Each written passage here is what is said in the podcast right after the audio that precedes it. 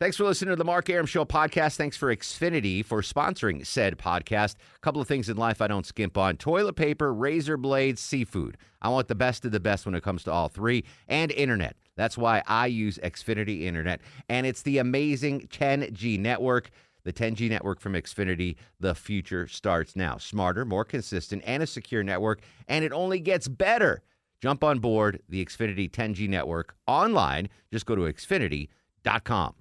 Hey, folks, it's Mark Arum. I hope you're enjoying the Mark Arum Show podcast. A reminder you can hear this very radio show live Monday through Friday. We're live 6 to 8 p.m., Monday through Friday on 95.5 WSB, Atlanta's News and Talk.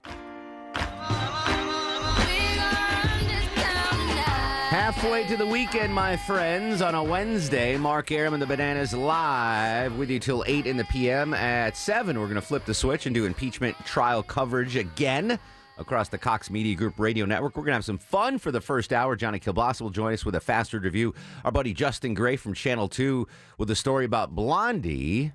Low T's favorite adult performer. Uh, But we're gonna, we're gonna kick things off as we do every Wednesday morning. For Wednesday morning, it's my morning. It's your evening. Sorry, every Wednesday evening with a little thing we call Millennial Match Let's Game. play Millennial Match Game. Joining us in studio, a returning contestant for Millennial Match Game, the lovely and talented Aisha. How are you, dear? Hello, hello. I'm good. How are you guys? Excellent. Tell the folks a little bit about yourself.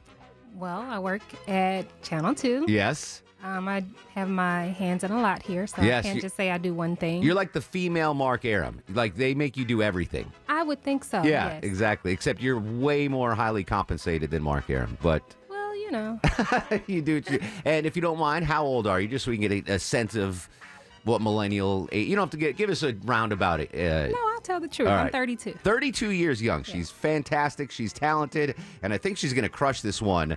Uh, tonight's uh, category, Longoria. I think you'd do well at this as well because you were a DJ back in the day. Uh, it's 80s hits, so 80s songs.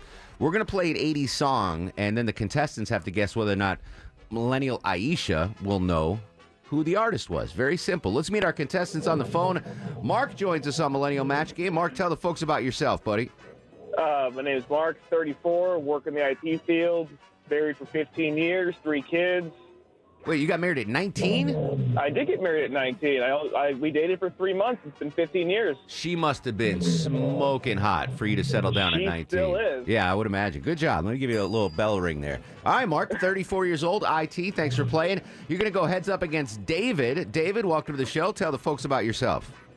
Well, I'm David. I am 55. I have numerous children, been married for 31 years. So you got married at 24. I'm, I'm good at the math now. 23. 23. I was 23. 23. All right. Uh, Yeah. Excellent. All right. baby. Two family guys playing Millennial Match Game. All right, generally, guys, I, I would tell you when in doubt, the Millennial doesn't know, but Aisha is really smart, and this is this is a category that's up her alley, uh, music. So normally I'd say guess that she doesn't know, but I can't help you out on this one. This let me give you an example. So these are 80 hits. Um, I'm gonna play this song.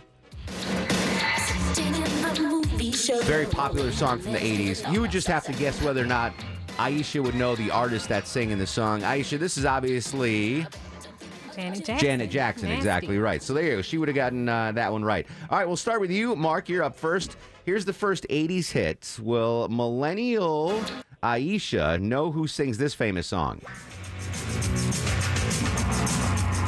All the old paintings on the tomb, they do the same dance, don't you know? If they move too quick, they're falling down like a domino. All the buzz are men, You can't see, but I'm actually dancing in the studio right now to this song, Mark. I love this song. Oh, that's so am I. It's okay. Uh, but I, I am going to go ahead and say no. You say no. All right. Aisha, no faith in your uh, judgment. What do you think? Wait, hold. Let me hear. Let me hear. Let me. walk like an Egyptian. I wanted to get the name of the song in there. Walk like an Egyptian. Who sings that, Aisha? I'm so sorry you doubted me, but that's the Bangles? That is the Bangles. Uh, what was her name? Hoff, the, the singer? Susanna Hoff. Oh my goodness. Do you remember her? Isn't she Longorians? married to Wham, the guy from Wham? I don't know. That is incorrect. Oh, incorrect. That says she, uh, Susanna Hoff was like number one stunner for me. All right, no point, Mark. Uh, I, I told you Aisha's sharp. All right, here we go, David. You could take the lead here. Will Aisha, the millennial, know who sang this famous 80s tune?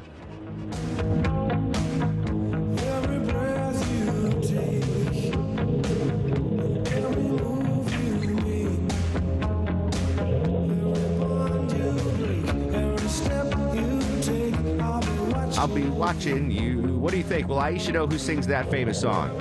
I think she will. I think so too. Aisha, that's a really famous song. Who sings that? Thank you, thank you for your faith. That would be the police. That is correct. Good job. The police, two for two, Aisha. Well done. All right, David gets the point. Millennial Match Game continues. Brought to you, as always, by Rocco's European Garage. I think Mark is on a motorcycle playing this game. What are you doing, Mark?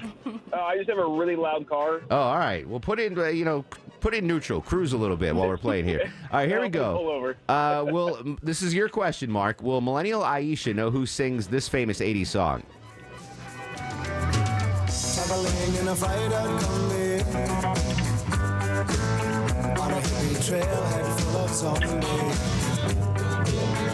I met a strange lady. She made me nervous. She took me in and gave me breakfast. This is like so far the every mixtape I made when I was in middle school. This this thing. What do you think? Will Aisha know who sings that song? Oh, most definitely. You say most definitely. Down Under is the name of the song. Let me play a little bit more, Longoria. Give her a little more. You better take cover. What do you think, Aish? I'm so sorry to let you down. My mind just went blank. I usually do know that. Really? You don't know idea? Any guess would be good. 80s band. I know. it- Okay, um, they're from Australia. Yes?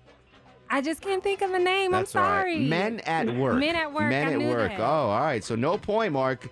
I, w- I was I thought you'd get that too, but, but I guess Men at Work's been off the grid for a while. They've been off the grid for a while. All right, end of Millennium Match Game round one. What's the score, Deb Green? Mark Zilch, David one. All right, uh, it's a nail biter. It's still close. Second round of Millennial Match Game continues on the Mark Arum Show. Aisha in studio, 32 years young, works upstairs for Channel 2, does a little bit of everything, just like me. Uh, it is one to nothing, and I believe David is up. David, Yeah. 80s pop songs. Will uh, Millennial Aisha know who sings this famous 80s song?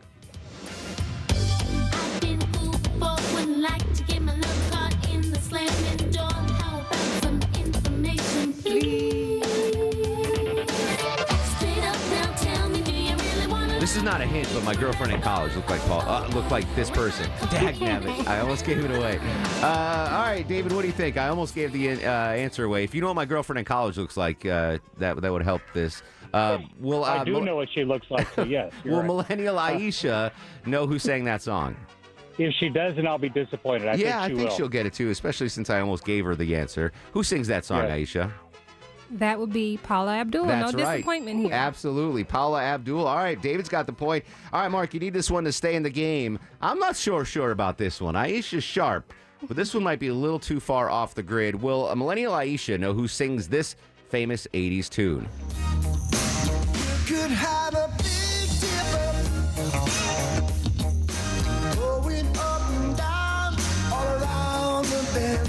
This actually could be the anthem of the 80s. This is a very 80s song. Great song.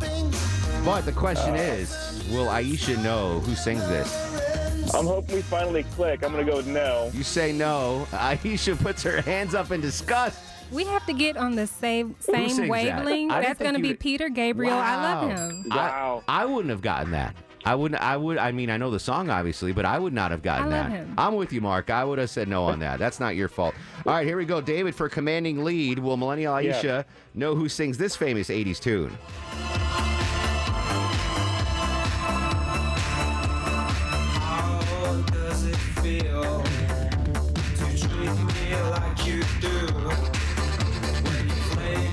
You know, when Low T was uh, a punk star in Montana in high school, walking around with his spiked hair and his acid wash jeans, this was his anthem.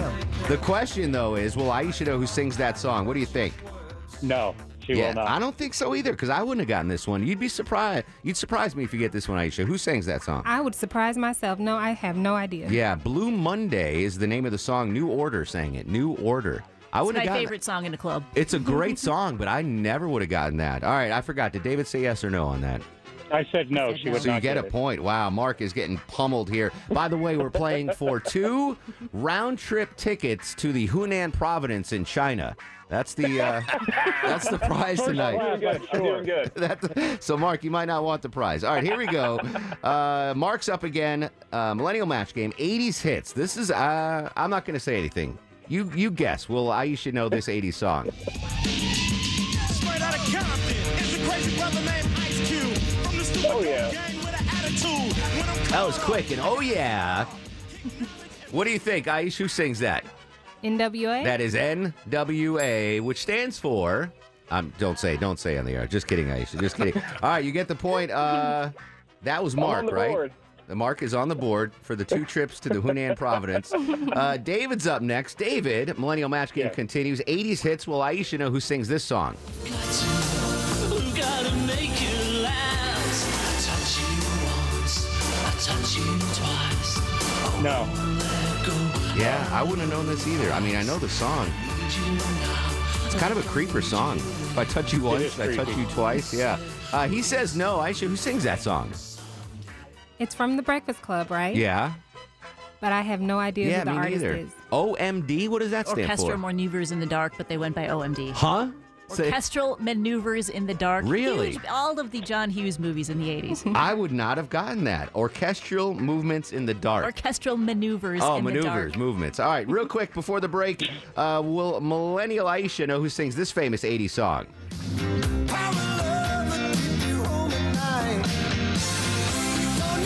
Oh yeah. 100%. The man of the 80s, the rock man of the 80s. Huey. Huey, I'll give it to you. Huey Lewis, That is Yay, correct. okay, or 'cause as Michael Scott would have called him, Bruce Springsteen from The Office. He thought everything. End of round two of Millennial Match Game. What's the score, Deb Green? All right, Mark 2, David 4. All right, we'll close this puppy up when we come back. 80s hits. Millennial Match Game on the Mark Air Show, brought to you by Rocco's European Garage. Final round of Millennial Match Game brought to you by Rocco's European Garage. I turn to Vanna White, aka Deb Green. What's the score and who's up, my friend? All right, we've got Mark at 2, David at 4, and it is David's turn. David, take this one away. You can end this game right here. These are all top 10 hits in the 80s, by the way. Well, Millennial Aisha knows who sings this famous 80s song.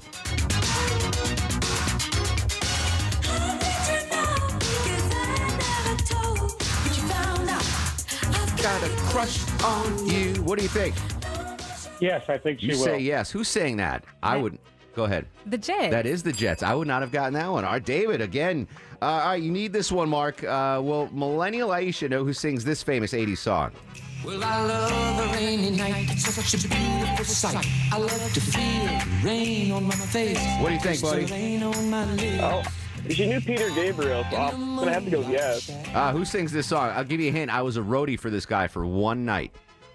That is not a good hint. You have no idea. You will I, not get I'm this. so lost on that. That one. is the uh, legendary Eddie Rabbitt. I've never heard of him. Never heard of Eddie Oh wait, Rabbitt. is he from Atlanta? No. Oh. All right, that's the end of Millennial Match Game. What's the final score, Deb Green? Mark with 2, David with 5. Uh, you know what? We're going to give them both prizes because you guys were fantastic. What did they win, Deb Green? Both of you are going to check out Roger Waters' This Is Not a Drill Tour in the Round, State Farm Arena, August 20th. Congrats, guys. Hang on the line. Low T's you. going to get some info from you. Thank you. Aisha, do you want to plug anything before we get out of here? Social media, anything?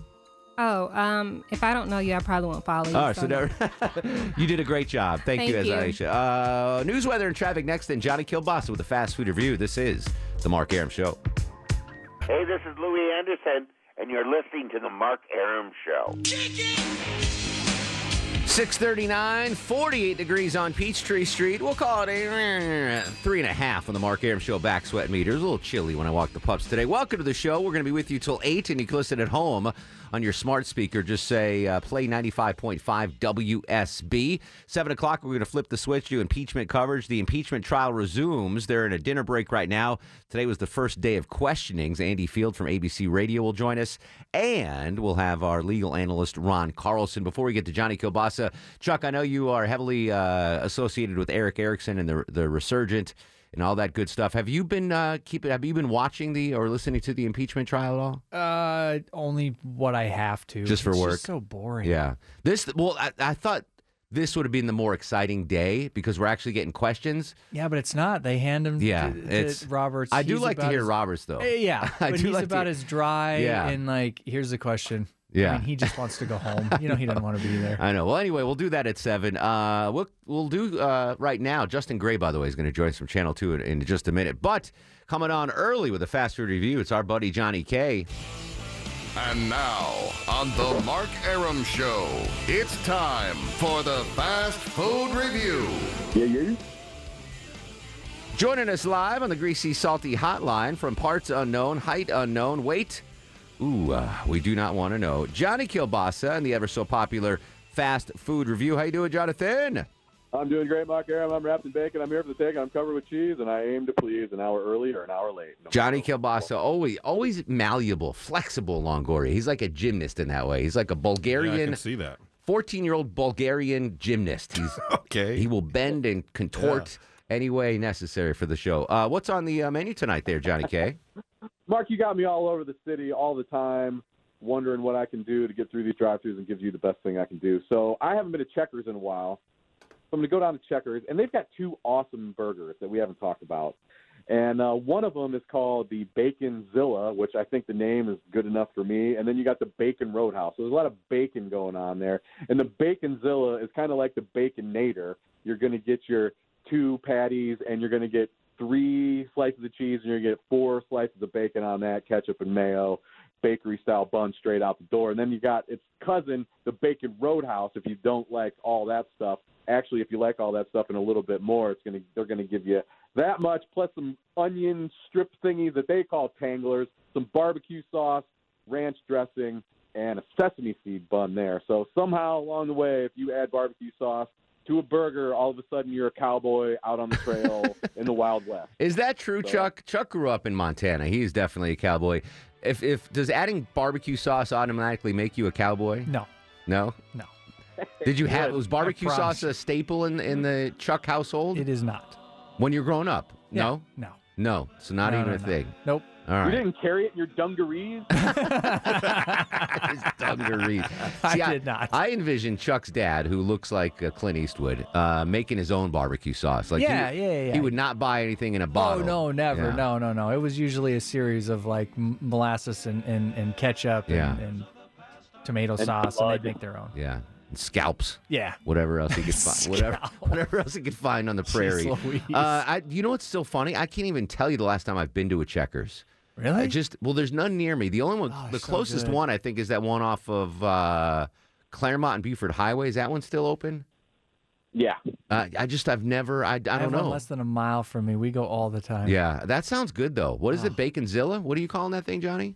Baconzilla is your big baconator type one, and then the Bacon Roadhouse is your trail burger. Is it Applewood bacon? yeah, is it, is it Applewood smoked? uh, real quick, Johnny. Uh, Deb Green pulled this up. I know you're aware, but I'm going to tell the listeners. McDonald's, for a limited time, is going to add chicken sandwiches to the breakfast menu. Nice. Chicken McGriddle and the chicken biscuit uh, available starting Monday. Chicken McGriddle. Yeah. Ooh, that's a, Nice. Wow. They're sweet on your meat. You can't Yeah, have that. no, I That's can't okay. eat that. I, th- th- those are those are okay. Yeah. Those are okay. Uh, I like the McGriddle. Like the, I like the bun on the McGriddle. Next week on it, Mark. Yeah, um, it, it- this this is apparently breakfast is becoming. Deb Green tells me one of the biggest uh, money makers in the fast food business. It was so funny. Real quick, I had to do a story today on Channel Two. They did a story about the the one of the worst intersections in Atlanta, and it was North Side Drive and 10th Street in Midtown. And after they do the report, they want me, the traffic expert, to come on and and give my opinion. Like, why is this so dangerous? I'm like, well, you know, when I drive down there, you got uh, Krystal on the right and Cookout and Chick Fil A, and then on the left you got McDonald's and Burger King. So I'm thinking people are getting through the drive-through, putting the, the burger in their mouth, and they're not paying attention. And they, that didn't fly with uh, management. They're like, They didn't no, think that was a good that's not why 260 uh, crashes happen at the intersection. Johnny K, we appreciate you as always, and. If the cholesterol is high, baby. So am I. Follow me on Twitter and Instagram, Johnny Kilbasa Rocks. And listen to 31 Podcasts in 31 Days. Love the Sausage Telling Podcast at Pod app for JohnnyKilbasa.com. All things Kilbasa on JohnnyKilbasa.com. Appreciate you, brah. Anytime, bro. Via the Piccadilly text line from Doug Turnbull, the checkers on Clairmont at Buford is now a smoothie king. Says there's one by the World of Coke. All right, we'll we'll update and have uh, you caught up to date after this. This is the Mark Arum Show. Atlanta's most famous residence is a lady named Blondie, an adult entertainer that has been a legendary uh, Performer. performer at the Clermont Lounge in uh, Midtown Atlanta for years. I was very surprised, however, when I turned on Channel 2 Action News this afternoon and saw Blondie on TV.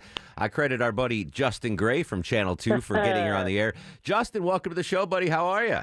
Hey, I'm good. I just was talking to Blondie about two seconds ago as we were leaving the Clermont Lounge there. Pretty crazy story. So, Blondie, obviously an icon here in Atlanta, known for crushing beer cans in a certain way at the Clermont Lounge. Um, and a local company wanted to honor her by putting her name and likeness on a beer. And uh, seems like all was well until uh, Blondie did not get paid. Take the story from there, Justin. Yeah, she was actually really excited about this. She- was thrilled that they were honoring her this way, that they were recognizing her. She even uh, took a look at the can design, thought it was great, um, but then started thinking here, wait, where's the compensation? And some friends got concerned because Blondie is very trusting. She's a performer. She likes to to be out there. Um, her friends stepped in, an attorney here, and said, who's profiting off of this? And it's not Blondie. She's not getting a dime. In fact, she told me she even had to go buy the beer herself just to show it to friends. Didn't even get free beer. So that is when some friends have stepped in and tried to get this company to treat her right here. The company uh, is Beacon Brewing. Is that correct? They- They're out of LaGrange. They're a startup. And as Blondie's attorney said, this is great publicity for them to tie to such a well known Atlanta brand. Um, they shared some emails with me where they said they thought Blondie was just gifting them this, which sort of doesn't t- pass the smell test a bit. They now tell us that they are going to offer her a contract for about 10% of the profits from the past profits and the profits going forward here. Justin Gray from Channel 2 Action News joining us on the Mark Arum Show. On the can, I saw in your report, it said it even gave a shout out to Clermont Lounge on the can, and they were serving, Clermont Lounge was serving this beer. So obviously there was some sort of understanding like, all right, we're this is a partnership, but uh, the only one person that got left out of the partnership financially seemed to be Blondie.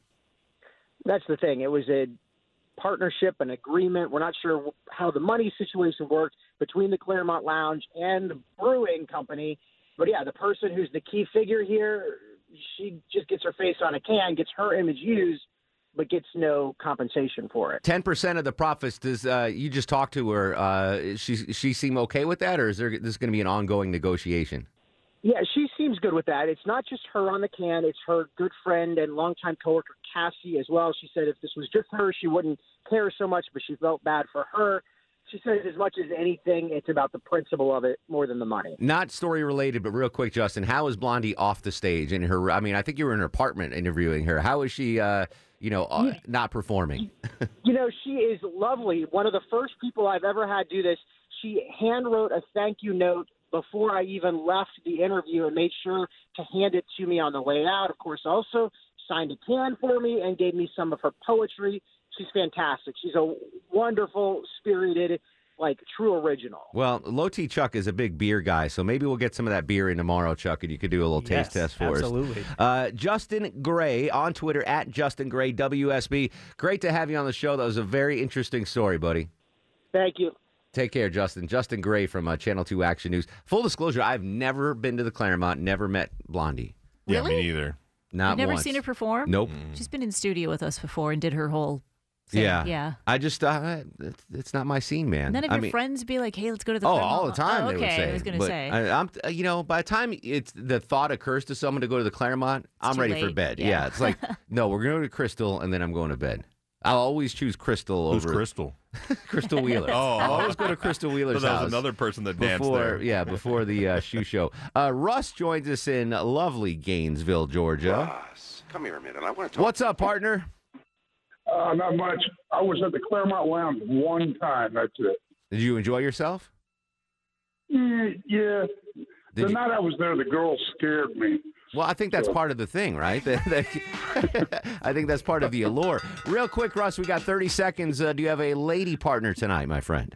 I don't. I'm alone tonight. Uh, that girl Karen, she calls me about ten times a day, but she's in Athens, Oh, and uh, my car is broken down right now. I don't, I don't know if I told you. They had to order some special part So, So you're- I'm not able to go see her yet. Yeah, your uh, nomadic Russ is stuck in one place. That is that's a sad sad thing. Well, listen, we'll check in tomorrow. Hopefully, your car gets uh, straightened out and you can uh, rendezvous with uh, Karen, who is in the uh, classic city of Athens. Russ in Gainesville, always a pleasure, my friend. Coming up after news, weather, and traffic, we're going to shift gears and flip the switch on the Cox Media Group Radio Network impeachment trial recap. Andy Field from ABC News will join us from the nation's capital, and WSB legal analyst Ron Carlson. Real quick, star the show goes to Aisha for a Millennial Match Game. She crushed it. Uh, news, weather, and traffic next on WSB.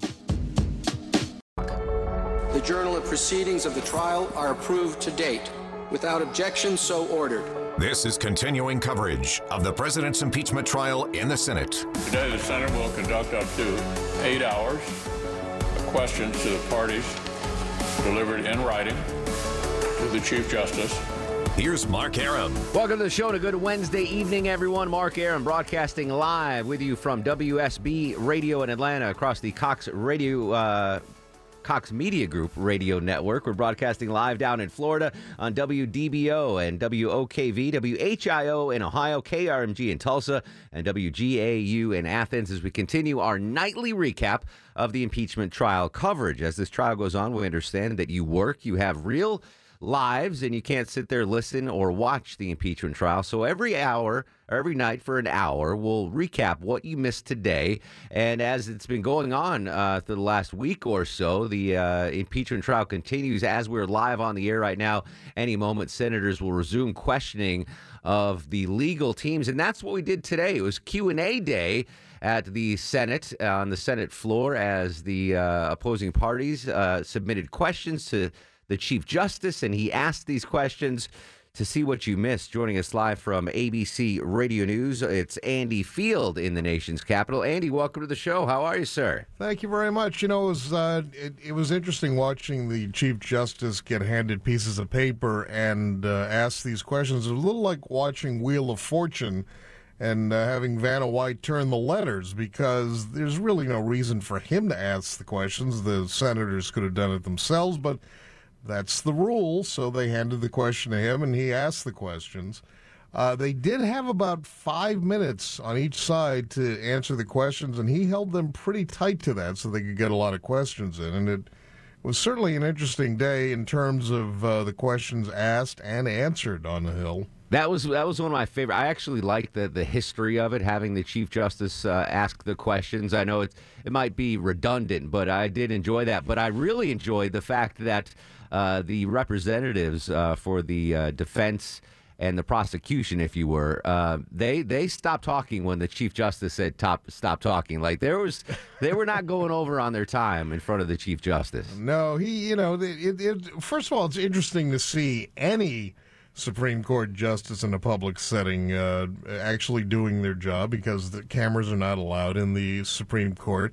I've been able to do it. I'm sh- certain a lot of your witness, uh, a lot of your listeners.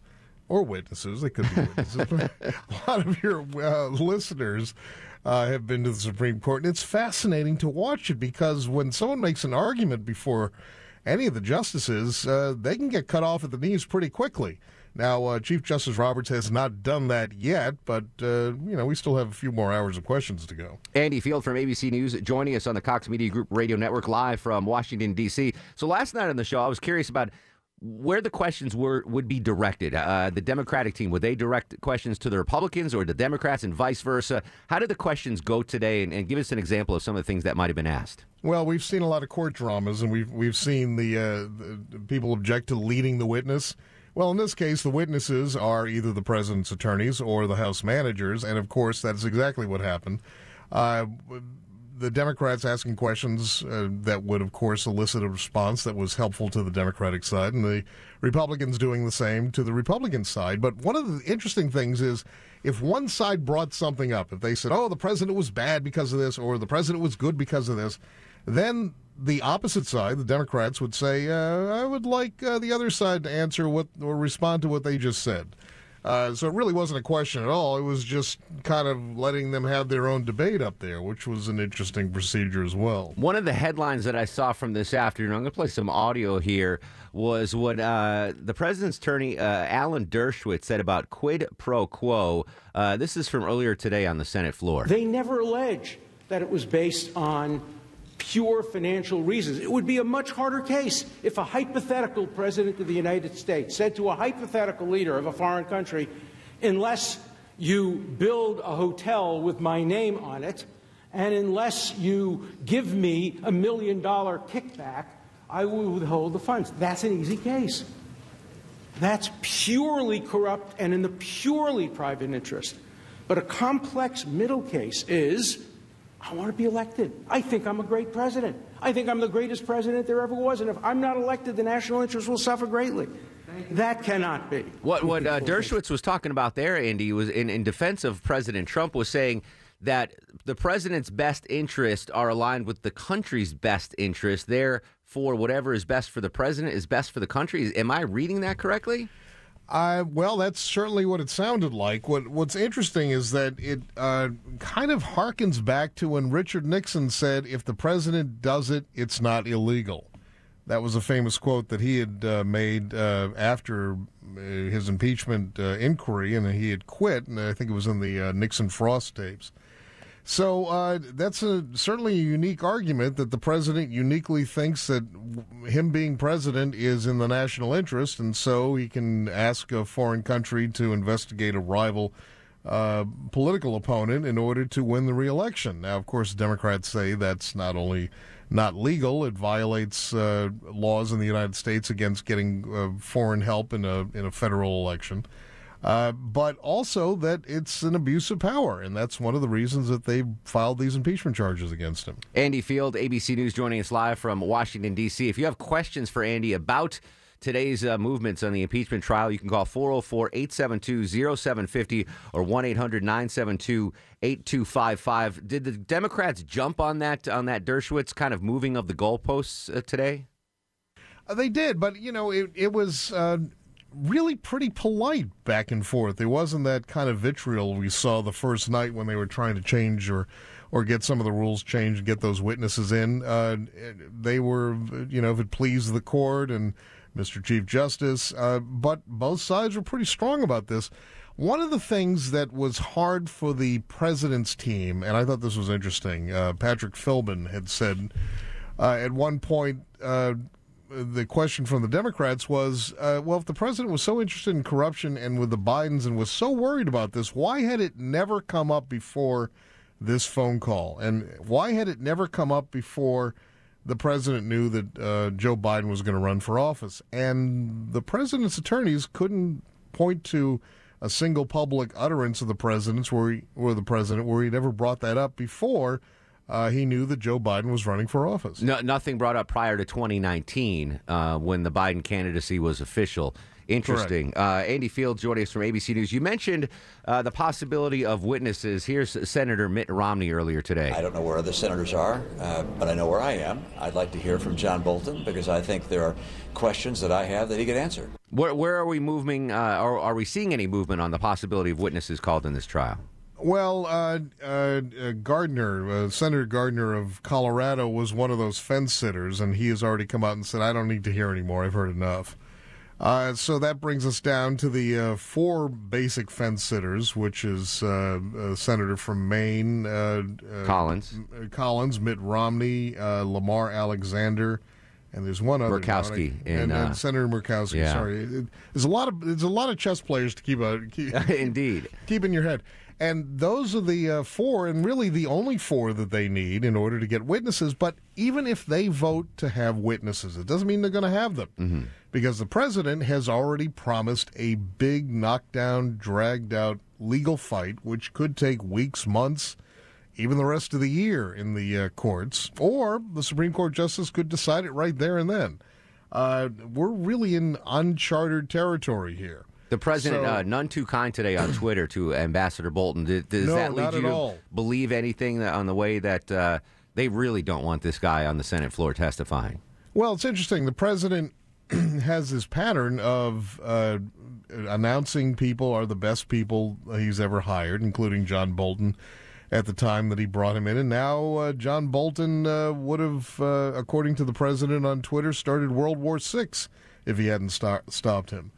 Uh, so it's interesting uh, the attacks here. Now, Lindsey Graham, one of the president's biggest defenders in the Senate, has said that it's not helpful to keep attacking John Bolton because all it's going to do is make more senators want to hear from him. Indeed. Uh, Andy Field in uh, the nation's capital from ABC News on the Mark Arum Show, 404 872 0750 1 800 972 8255. If you have any questions about today's proceedings or the impeachment trial in general, uh, Tony joins us on the show. Tony, what's your question for Andy?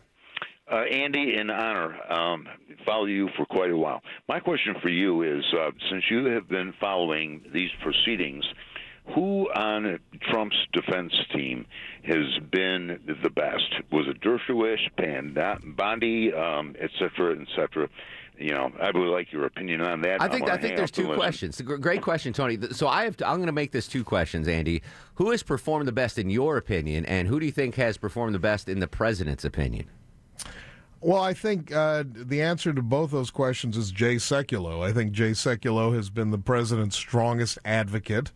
Uh, he's presented the case uh, probably more forcefully than anyone else, but then again, he's a trial lawyer. He's someone who has uh, done these kind of cases before and argued, I think, in front of the Supreme Court as well. He's a, a, a very strong public speaker.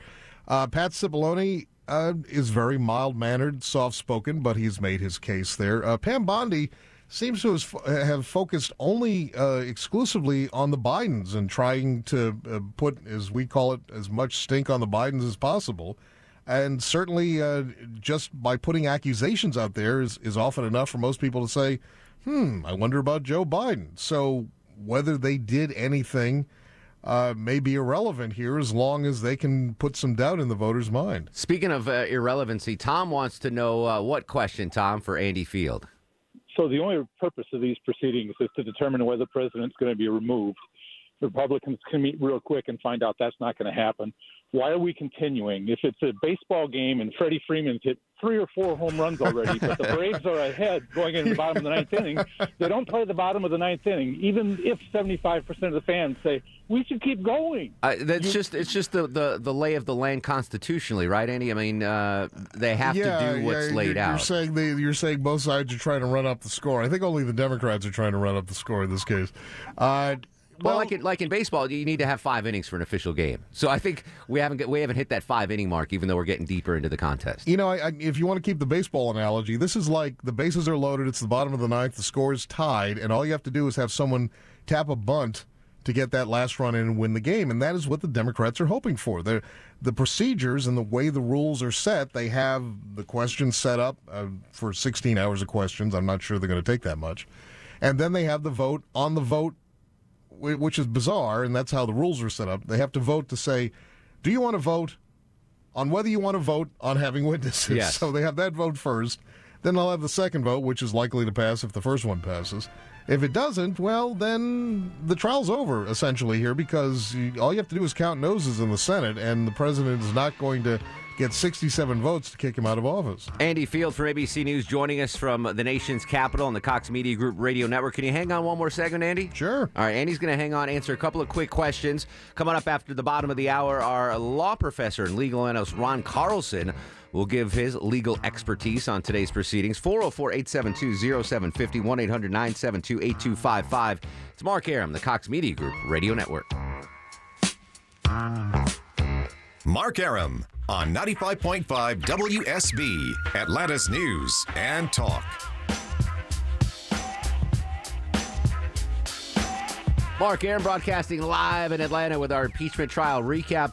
Just surfing Twitter, President Trump tweeted out this video uh, a little over an hour ago. It is from August, and it is Ambassador Bolton on Radio Free Europe. Listen to this. I will be meeting President Zelensky. Uh, he and President Trump have already spoken twice. Uh, uh, President called to congratulate President Zelensky on his election and then on his success in the parliamentary election. They were very warm and cordial calls. Uh, we're hoping that uh, they'll be able to meet in Warsaw and have a few minutes together uh, because the success of Ukraine, uh, maintaining its freedom, uh, its system of representative government, a free market economy free of corruption, and dealing with the problems of the Donbass and the Crimea are uh, high priorities here, obviously, but high priorities for the United States as well. Trump, President Trump tweeted that video with game over exclamation point as the headline. Andy Field joins us back live from the nation's capital from ABC News. Game over? Question mark, Andy? Well, that's uh, what the president hopes. Uh, I don't know that that's going to be the case. You know, again, the, the president has the confidence that no matter what happens, even if those witnesses come out, and he certainly doesn't want that to happen, he's going to fight it, that it's going to be almost impossible to get 67 votes. That means every Democrat and at least a dozen more uh, Republicans to say, just as they did during Richard Nixon's impeachment, that there is something that just came up that is so awful that you have to be removed from office, which is why Richard Nixon resigned instead of facing the impeachment trial because he knew that was going to The, happen. the tides turn, but it doesn't appear that the tides will turn. I, I just want to get a couple of questions on real quick before uh, we let you go, Andy. Rhonda, what's your question for Andy Field? Two part question, real quick, because I drive a semi. I don't hear what all's happened. Mr. Bolton has supposed to have written a book that's coming out in March. How is that going to affect the uh, election in November? And did he testify? And if he did, and then something comes out in his book, could that possibly uh, cause him to be charged with perjury? Oh, it- it- John Bolton to be charged with perjury? I'm, Yeah, I'm not sure. Well, he hasn't testified yet, so uh, there's nothing to perjure himself on. Uh, but the book was uh, sent to the White House for review because he was a national security advisor, and they are concerned about uh, releasing uh, national security secrets here. And, and they've already sent a letter to his attorney saying there are some secrets in there you got to take out of the book. Now, they haven't specified exactly what that is. But since even the president's attorneys are talking about what uh, Bolton said, uh, certainly the president can't now claim privilege or say that's secret. We shall see. Andy Field, ABC Radio News. Follow him on Twitter. It's at Field Vision. Andy, very insightful stuff. Thank you so much for joining us, buddy. Thanks for having me anytime. When we come back after news, legal analyst, law professor Ron Carlson will join us, plus your calls about today's impeachment trial, the Q&A section of the impeachment trial, 404-872-0750, 1-800-972-8255. Mark Arum, live in the Cox Media Group Radio Network. The journal of proceedings of the trial are approved to date. Without objection, so ordered. This is continuing coverage of the president's impeachment trial in the Senate. Today, the Senate will conduct up to eight hours of questions to the parties delivered in writing to the Chief Justice. Here's Mark Arum. Welcome back to the show on a Wednesday Eve. Mark Arum broadcasting live in Atlanta, Georgia. And an impeachment trial recap coverage continues. Knowing full well you probably couldn't watch or listen to the whole impeachment trial, the question and answer edition of the impeachment trial today. So that's why we're here every night to get you caught up to date. What did you miss today? I'm Jamie Dupree in Washington. In questions which have mainly given each side the ability to argue their case, Democrats have called for the Senate to hear from witnesses. Let's call John Bolton. Let's call Mick Mulvaney. While the White House legal team said any effort to bring in John Bolton to testify would be challenged in court. To suggest that the national security advisor, well, we'll just subpoena him, he'll come in, and that'll be easy, there won't be any problem. That's not the way it would work. This question and answer session will go through tomorrow with votes on witnesses expected on Friday. Jamie Dupree in the nation's capital. Joining us on the program once again, our legal expert, law professor, and good friend, Ron Carlson. Ron, how are you, sir? Oh, I got to I got to punch him up, Longoria. I'm sorry, that's my that would be bad, nice. Ron. Hello, Ron. How are you, man? Good, Mark. I always appreciate your enthusiasm for the issues involved in this case, so it's always great to be with you. I love covering history. That's the one thing in my radio career, whether it's presidential elections, impeachment, uh, severe weather, whatever the breaking news is, whatever is historical, I enjoy covering it. And uh, you know, we've gotten through the the muck of the uh, the opening statements. Today started the question and answer period. What have we learned today, if anything, during that Q and A portion, Ron? Well, I've been impressed, Mark. Uh, we've had some excellent questions asked on issues, Mark. The first one I'm going to mention that have not been resolved in the 200 years that we've had these impeachments from time to time.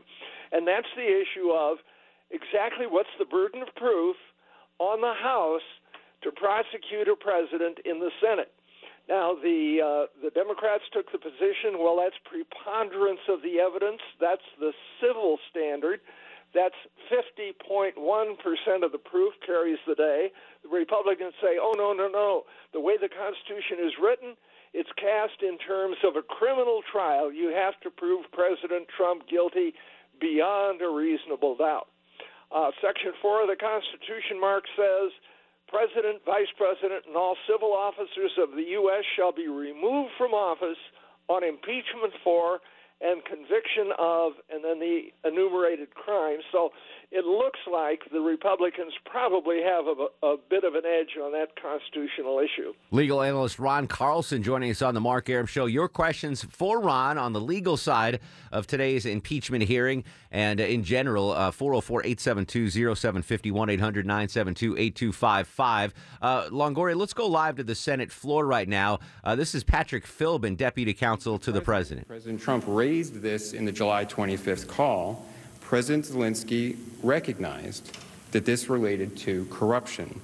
And he said, the issue of the investigation of the case, and he's referring to the case of Burisma, is actually the issue of making sure to restore the honesty. So we will take care of that. The question asked was Does the evidence show an investigation into Burisma is in the national interest? We talked last half hour about uh, Alan Dershowitz, uh, said something I think might be controversial, saying that if, if the president feels it's in the nation's good, then that's all that matters, uh, Ron. Did, did that stick out for you at all, the Dershowitz comments? He did, and that tied into another question about what if the president had mixed intent partially to help his uh, election and partially the national interest. And the Republican answer on that, Mark, was well, the uh, national interest uh, that is advanced by uh, the president's moves that that carries the day. Now, uh, our speaker, who's uh, on the floor now, mentioned uh, Burisma. Mark, it's remarkable how uh, the names Hunter Biden and Burisma were obscure from the public for so long, and now in the last 10 days they've become household names. Uh, the Democrats say that uh, Hunter Biden has been not proved to have done anything wrong. I think that's correct. But the optics of the situation remain worrisome when Joe Biden is in charge of Ukraine policy and Hunter is drawing 83,000 a month from the Ukraine company. This is Chuck Schumer earlier today talking about Hunter Biden and his relevancy to this. The Republicans could call Hunter Biden today. They have the votes. Trump and McConnell could call for Hunter Biden today. They don't want to. They know it would turn things into a circus. So, do you think uh, do you think that uh, Charles Schumer, the minority senator senator leader, is, is correct there that they, they could call him, but they, they don't want to because they know that will that will the optics of that would be bad?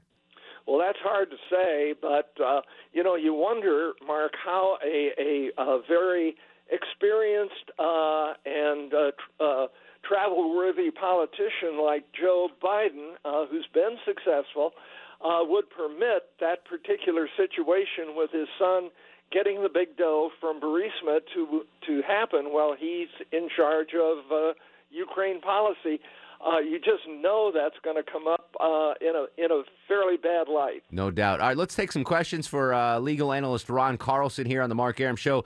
Bill joins us on the program. Bill, what's your question, my friend? Hey, Mark. Um, I just, you know, it's a quandary. I've spent um, uh, the last 20 years, I've spent six years in Ukraine. It's the absolute most corruption place I've ever even imagined in my life. And the I was there when the poo poo hit the fan. Mm-hmm. You know, Obama promised, you know, give us your nuclear arms and on and on and on, and we'll protect you. And Putin just came in and nothing. I mean, I've been through. I've, I've been, my girlfriend is in Donbass. We've been dating for 17 years, and it's a it's a absolute complete joke. I understand. What, what's your question? What's your question, though, Bill? My question is: is how come the House can impose an impeachment? There's been absolutely no disclosure at, in any way, shape, or form. That's it. Just simple. no disclosure. They have all these witnesses and you know the alleged you know. Okay, all right. Thanks, Bill. Uh, do you have an answer for, for him there, Ron? Well, one thought, uh, interesting. We have a man who called in who has firsthand experience with the uh, country. Uh, clearly, the most critical form of aid to Ukraine was the supplying of the uh, Javelin anti tank missiles to stop Russian tanks. Uh, the questioning today brought out the fact that Obama administration did not send those javelins. It was President Trump who authorized them, and that was relevant to whether or not uh, the Ukraine had been handicapped or hindered by the Trump administration. Interesting. Uh, Bob joins us next on the Mark Arum Show. Bob, what's your question, buddy? My question, uh, Mark, is this: the president asking the Ukraine minister to investigate was that illegal or not illegal? Because the way you hear the people ana- analogize that question is as if the question itself was illegal. Was it illegal for him to ask, or was it not illegal? that- that's a great question. I don't know if Ron, do we have a definitive answer? I, I guess it, it depends on all on intent, right? Right, and uh, somewhat, uh, Mark, the eye of the beholder. Uh, the Democrat side is going to say that was a very improper question, improper to the point that it amounts to uh, bribery, treason, or other high crimes and misdemeanors. The uh, Republican side is going to take the position that that's a, that's an appropriate question, and uh, that's going to be resolved by the vote of the Senate. What what we do know, Bob, is that, and this is I, I forgot the agency that came out and and clarified this. The withholding of the funds was illegal. Like the president did not have that within his scope of power to withhold the congressionally approved funds. That we know is illegal. The question was asking a, a foreign government to investigate a potential political rival. Is that an illegal ask? and that's that's an accurate summary of where the issue stands. Uh, Mark, it's very interesting. The first question today came from Senator Susan Collins on behalf of her, Senator Murkowski, and Mitt Romney. Suggests to me that uh, those three senators are acting in unison, and probably when we get to the crucial vote on Friday, they will be in uh, lockstep on that issue. Darius joins us next on the program. Hello, Darius. What's going on? Hey, how you doing? I, I got a question because I keep hearing about how Trump was so much better for Ukraine than Obama, but that's policy differential, which is has nothing to do with impeachment. So I don't even know why the senators keep bringing that up. But also, what I want to know is what Biden, what people like to accusing Biden of doing about his son and whatnot. Doesn't that happen every day where people hire because of who you know and not what you know? So what was illegal? What's so illegal? Even if Biden's son was hired in Ukraine because of who his dad was. I mean, like to me, I'm just like that happened every day. That that that you really know don't have nothing to do sure. with Trump. uh, um, so that that's an interesting point. Um, did did anything go? Uh, was anything illegal with the Bidens, uh, Hunter Biden? Uh, that can all be prosecuted by the Justice Department. If they want to go after that, they can. Uh, I do think it's a valid point. You know, I, I don't know about in the law profession, but in the radio profession and TV profession, sometimes people get hired because who their parents are or who they know. Uh, but it's it might be a little different scope when we're talking about uh, international policy, Ron. That that might be a different. That's right, and uh, and as we know, Mark, there are things that are maybe improper, but not necessarily illegal, and I don't see this amounting to a crime as such. All right, 404 872 0750 1 800 972 8255. Uh, Ron, we got about a minute before the break. Uh, we want to know the possibility of the witnesses being called. Do you think we'll get an answer on that question shortly, and, and what would that answer be? The future looks like this, Mark. We'll have more questioning from the senators tomorrow, probably a relatively full day of them. And then uh, on Friday, we'll get into the crucial vote on the witnesses. So that'll be resolved. Then, right around the corner from that, the Iowa caucuses. Which is very important to a number of uh, Democratic senators who, uh, uh, Senators Biden or Senator Sanders, Senators Warren, Klobuchar, they, they are very anxious to get back onto the uh, campaign trail for the caucuses, but that's in direct opposition to what the Democrats want to do and, and make sure that the witnesses get called. So we'll see how that give and take uh, continues throughout the uh, the impeachment trial. We'll come back. One more segment of your questions for our legal analyst, Ron Carlson, 404 872 0750, 1 800 972 8255. You can follow me on Twitter, Instagram, if you have any comments or questions, at Mark Arum, M A R K A R U M. We'll continue after this quick break. It's the Cox Media Group Radio Network.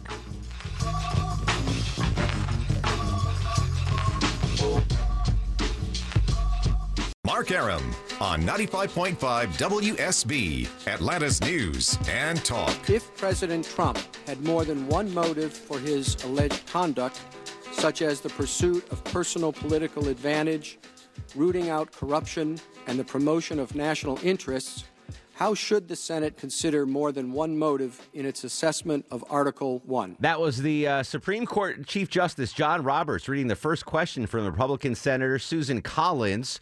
Uh, for the president's legal team today during the uh, the legal portion, the Q and A portion of the impeachment trial. Mark Arum back with you live in Atlanta with uh, law professor and legal analyst Ron Carlson, wrapping up our impeachment trial recap coverage. Uh, Robert joins us on the program. Robert, what's your question, my friend?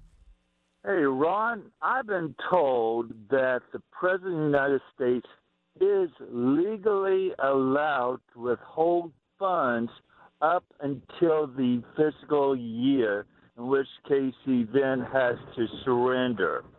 If that is the case, then uh, the whole thing um, um, Is I- moot. Is moot. That- I, uh, is that correct? Well, presidents have paused or delayed sending out the funds. That's happened many, many times in the past. I think in this case, the issue is going to be did the pause actually harm the defense of the Ukraine? And we know what the positions of the parties are on that. Uh, so that'll be the key issue as it pertains to the delay in sending out those funds. So the defense would be no, because Obama didn't do anything, so it didn't do any more damage than what Obama did. I think that'll be the position. Uh, Would that be pertinent, though, Ron? I mean, things are, are definitely different with the with the Russian Ukraine conflict now than they were, say, five six years ago. Is is that? Oh, yes. I think the more current the situation is, the more relevant it is. And I think the questions uh, from the senators in our current proceeding uh, are going to get sharper and more focused as we go along. We did have some softball questions today. I will welcome some robust cross examination uh, to each side. Uh, questions marked like this Who's the whistleblower and why are you hiding him to the House side and to the Republicans? What are you so afraid of from John Bolton? Yeah, if, if if you true that that those are two excellent points. Um, I think the the both valid as well. One is the whistleblower, bring them in here and let's hear from them firsthand. And on the other side of the coin is uh, if you're if you are totally not guilty, what do you what are you worried about that your inner circle comes in and testifies? Real quick, uh, Ron, this is uh, Adam Schiff uh, from the Democrats earlier today talking about John Bolton. Don't wait for the book. Don't wait till March 17th when it is in black and white to find out the answer to your question. We will answer your questions tomorrow night again, uh, this very same time on your local channel on the Cox Media Group Radio Network. As always, much thanks to you, Ron Carlson. We will catch up as the legal proceedings continue, my friend. You bet, Mark. Great to be with you, and I like the good questions we got from our audience tonight. Absolutely. Keep them coming tomorrow night, folks. Same bat time, same bat channel. Uh, we can conversate online on Twitter and Instagram at Mark Arum, M A R K A R U M. This has been a presentation of the Cox Media Group Radio Network. The Mark Arum Show stay at the All Suite Omni Hotel, located in the heart of Chicago's Magnificent Mile. Thanks for listening to the Mark Arum Show podcast. Thanks for Xfinity for sponsoring said podcast. A couple of things in life I don't skimp on toilet paper, razor blades, seafood. I want the best of the best when it comes to all three, and internet. That's why I use Xfinity Internet, and it's the amazing 10G network. The 10G network from Xfinity, the future starts now. Smarter, more consistent, and a secure network, and it only gets better. Jump on board the Xfinity 10G network online. Just go to xfinity.com.